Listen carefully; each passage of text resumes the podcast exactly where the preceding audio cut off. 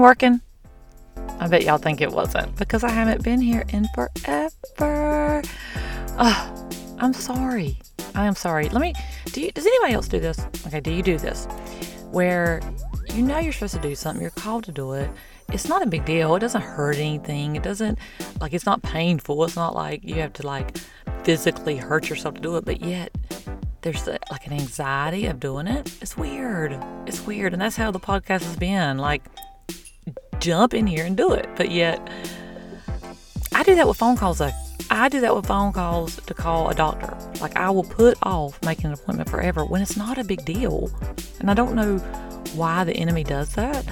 But you know what? We just got to fight through that kind of stuff because there's usually growth on the other side of discomfort. Now, why is it discomfort? I don't know. I do not know. There's no discomfort in it. I love talking to myself. so here we are, and I'm going to fill you in on what's been going on the past three months. Give me just a second to throw this introduction in here, and I'll be right back. Well, hi, y'all. Welcome to Closet Confessions with Christina's podcast, where we're going to talk about the hilarious, not so funny truths about the Christian walk. Some people are called to speak on stages, but the Lord has called me to share my heart from my closet. Hey, I'm Christina, mom of three, married to my high school sweetheart, multi passionate entrepreneur who has struggled with insecurities, self worth, depression, and all that fun stuff the world has to offer. But God, He continues to remind me He is not intimidated by my mess. And when I spend time with Him, He reminds me who I am and whose I am. So if you're ready to laugh and you believe Chick fil A is the Lord's chicken, then come on into my closet so we can talk through this crazy life together. Okay, we're back. So, I know I can think back to Easter when I was thinking about what I wanted to do a podcast on. I think I had skipped the week before, but I did do one week before that. So here it is.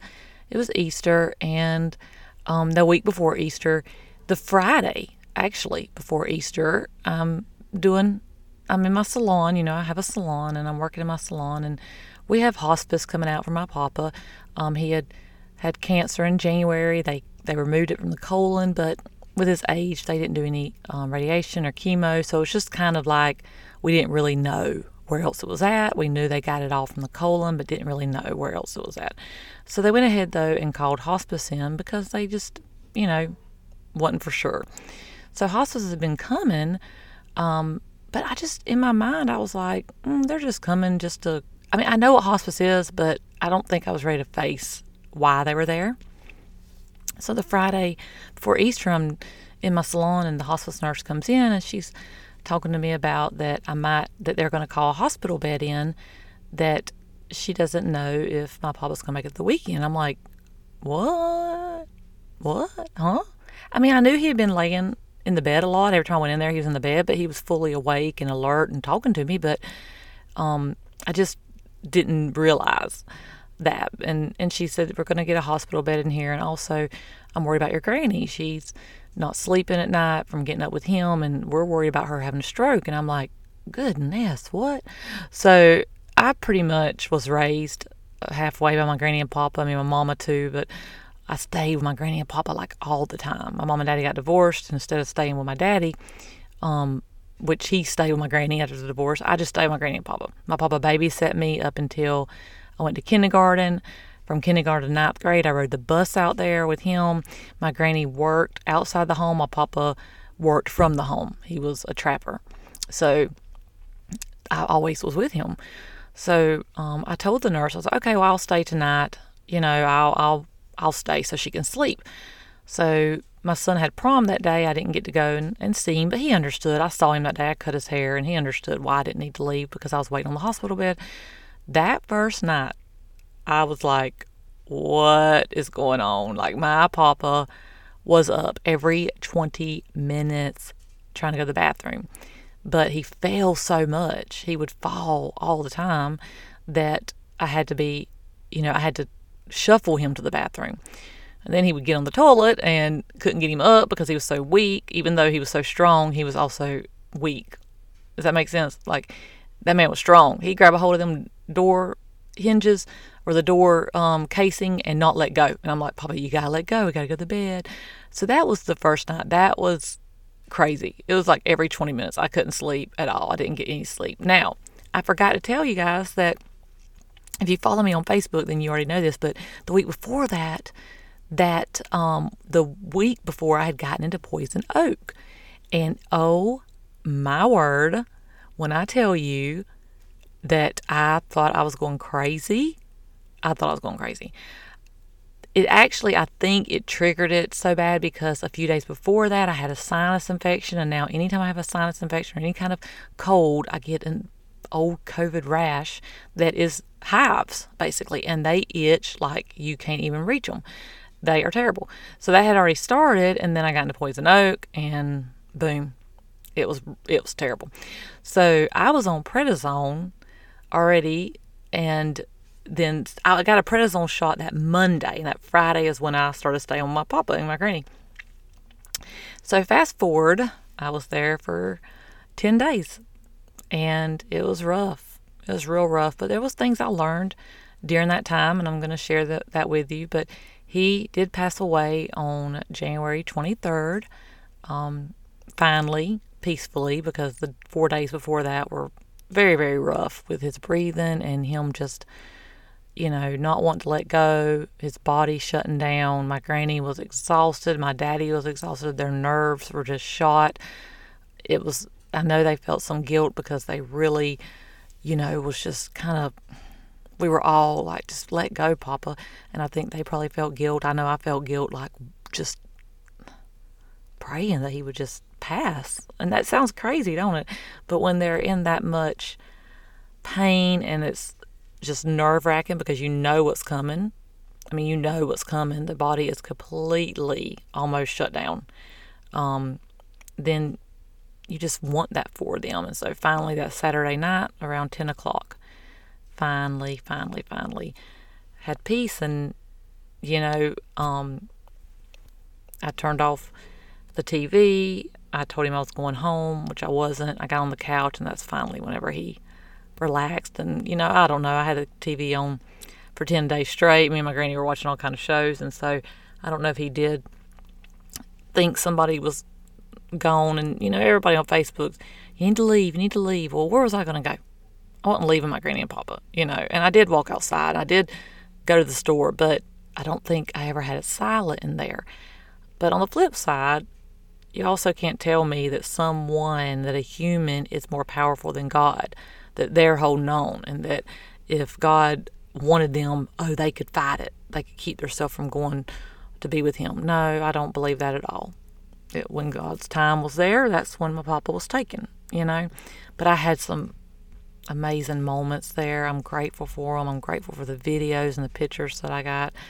I'm grateful for the time I, I got to spend with them. Um, you know, something that I really learned during this time, though, was before that, whenever we found out he had cancer, I had been telling clients and just praying, like, God, just let him go to sleep.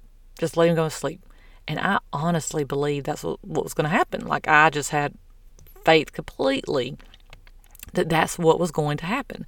And when it didn't, when he was just struggling so bad for four days, I can remember laying on that couch kind of saying, What in the world, God? I really thought that this was going to be peaceful. I really thought that was going to be a testimony. And it was after the fact, and it was after the funeral that God kind of showed me and gave me a vision of the reason that my papa had to struggle like that is because it made it easier on my granny to let him go. That if he would have passed in his sleep, if he would have passed just all sudden, then she would have thought of all this other stuff she should have done or could have done or wished. And this way, we were all just almost begging him, like, Papa, come on. Because he just was just not in, it wasn't a good state for him. Does that make sense? that really showed me, like, just in a very, I mean, a very practical way that we pray for things and we think we know what's best. Like, I was convinced that it would just be such a testimony, such a testimony if he just went in his sleep and I was going to be able to say, God, I knew you were going to do that and I prayed for that. But looking back, that wasn't God's best. His best was how He did it. And it just reminded me that, that we do that, that we sometimes think we know better. And we oh almost, I wasn't ever mad, but I was questioning, like, what is going on? What is going on? Are we going to go on like this for three or four weeks? You know, that's, I was kind of questioning them things. And um, there was some other sh- stress things that were going on during that time that was rough, but God was so faithful and his grace was there. People would say, I don't know how you're staying so strong. Well, it was just his grace. I mean, God's grace was there. And I remember hearing a story one time about two um, martyrs that were going to be executed for their Christian faith, and they were in a prison.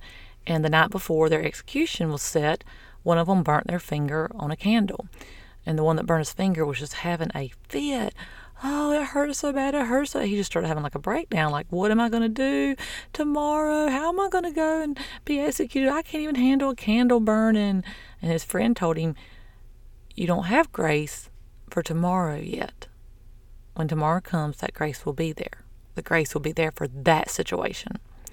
And I think about that a lot whenever people go through um, uh, tragedies or deaths or sicknesses and how you know we cannot imagine like i cannot imagine losing a child. I just i cannot put myself in that situation. But yet i do have faith that that grace would be there. It'd be a different kind of grace. I heard on a podcast one time a special grace for a special race. And the different races that we go through in life are granted with god's grace for that situation. And we can't imagine it. We can't imagine how you get through that, but it's not our grace. He gives us each a measure of grace every single day, but then there's special grace for special places. And that's what that week was like for me. It was a different kind of grace. And three weeks later, my husband's grandma passed away, Oma. We were very close to her. She was an amazing woman. She was 94, still lived by herself, had her mind completely. I mean, went to the hairdresser every week, got dressed every single morning, and she just got to where she was just ready. She was just ready to go home. And that was there was some special moments there too, but that's more my husband and my sister-in-law's stories. Um, but you know, Oma told me, told, she said a few weeks ago, like, I think, well, maybe when Logan graduated, so it was like last year. I never thought I'd see her graduate. And then whenever we had Colin and Blair, and they're seven, almost eight now, and I can remember her holding them and me thinking, they won't, they probably won't know her because at that point she was already, you know, 87. So you're like, but they did. They very close to her and they, they got to know her and she was a wonderful lady and that happened too during this little podcast break. But um, I just kind of wanted to catch you guys up on what had been going on and I am sorry that I'm missing that I went missing and I don't want to do that because these definitely helped me and, and I need and I try to remind myself, okay, if you're feeling anxious about getting there doing a podcast, that just shows you the enemy don't want you to do one. So get because you know a lot of times you're thinking, am I really helping anybody? But you know, does that matter? Really, does that matter? If if God told me to do it, does it matter? Is that just my ego want to know I'm helping somebody? I think it is. I mean, does it matter if it helps anybody? If God told us to do it, there's some things that God tells us to do that has nothing to do with another person. He just wants to see if we're being obedient, and that obedience brings us closer to Him. It brings us closer to being with Him because I tell this to clients all the time. I tell this to friends all the time. The relationship with God is is supernatural, but it's very um, mimic to our relationships on earth. It's just because we can't see God that it's hard to remember that. But let's think about your child or your sister or your best friend if if they do something just for you and nobody else knows about it, but you know, you asked them to do something and they did it just for you. You know, that's a bonding thing. And I think that that's, you know, when we're obedient to God, even if It's not for anybody but us. It does bring you closer.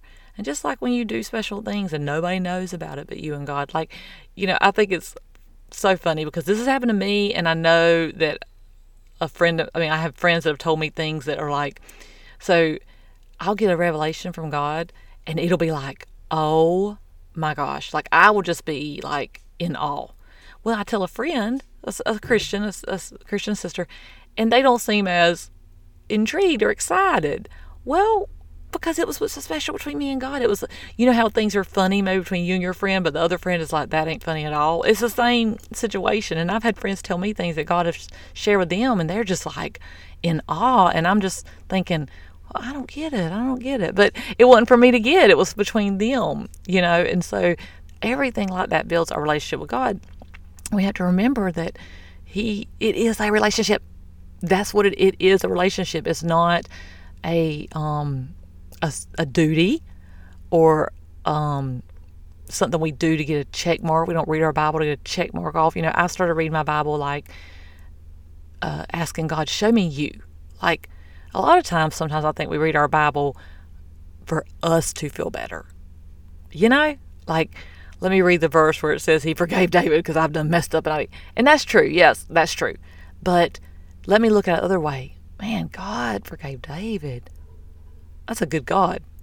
You know, instead of me looking at it for me to feel better, you know, I've heard sermons like, You're David, you fight Goliath. But in reality, I, am not David. I mean, but that shows how faithful God was for David. You know? Um, so I've started reading the Bible asking for that, like, show me you. And it's interesting the things that do pop up that it's just like an aha moment. So I write them down, and I, have done a TikTok on a couple of them, and um, there's some that I won't share. You know, there's some that'll just be between me and God, but there's if He leads me to share them, I will. But um, I don't even know how I got off on the tangent of of reading the Bible. I really don't even know where that came from, but He's always faithful to speak. I believe when we go into it with that kind of heart. Show me you, God. I want to know you better. You know, I know me. I'm with me all the time. I don't really need to know me better. And that's another thing I've been doing is like whenever something kind of something is going on in my mind or I start to overthink something, maybe I start to overthink like why why did I react this way? Why let me dig deep and figure out what insecurity I have in me that made me react this way. If it doesn't need to be figured out and God just needs to heal it, that's what I've been doing. I've just been laying it down on the cross. Like, here you go. I don't know why I reacted that way. I don't know why I feel that way. I don't know why I feel jealous. Here you go. Lay it down. And usually he'll show me, but I don't have to overthink it. I don't have to dig around. I think that that's uh, honoring and humbling to him for me just to lay it down at the cross. Just lay it down. Don't try to figure it out. When, when somebody's name pops up that you had a problem with and you really thought you had forgiven them, like this is a situation I do. I really thought I'd forgiven someone and their name pops up and I feel a little twinge. I would used to like dig, like try to talk myself into into forgiving them. Now I'm just like, again, God, heal my heart. I release them to you. Here you go. And I lay it down the cross. I don't try to figure it out. I don't try to remember what they did. I don't try to remember what triggered it. I just kind of get rid of it. We're supposed to be totally dependent on Him. How am I dependent on Him if I'm always trying to figure everything out? You know? So I know this is a short one, but I really didn't have anything planned. I just was like, you know what, let me jump on here and, and get going again because um, obedience brings us closer to the Father. And that is what I want to be. That is all I want, is just to walk in His presence. And so I love you guys. If you are not my friend on social media, you can find me anywhere. Christina Smith McCulley on TikTok, Instagram, or Facebook. And let me pray. Let me just pray as I close this out. Father, I just thank you for always being present. I thank you for always being constant in our lives. I thank you for never leaving us never walking away from us, never dismissing us, but always pulling us closer, always giving us the love that we crave and that you that you designed us to want. We crave your love. Father, help us to know that you do love us. We don't have to earn it or work for it, but help us to continue to crave it. Don't let us lose our excitement for you. Don't let us lose our joy just to be in your presence. I just ask that everybody listen to this, you just pour that on them right now an excitement and a joy just to get to know you, just to sit with you. I love you and honor you and praise you and thank you so much for Jesus. First, in His name we pray. Amen and amen.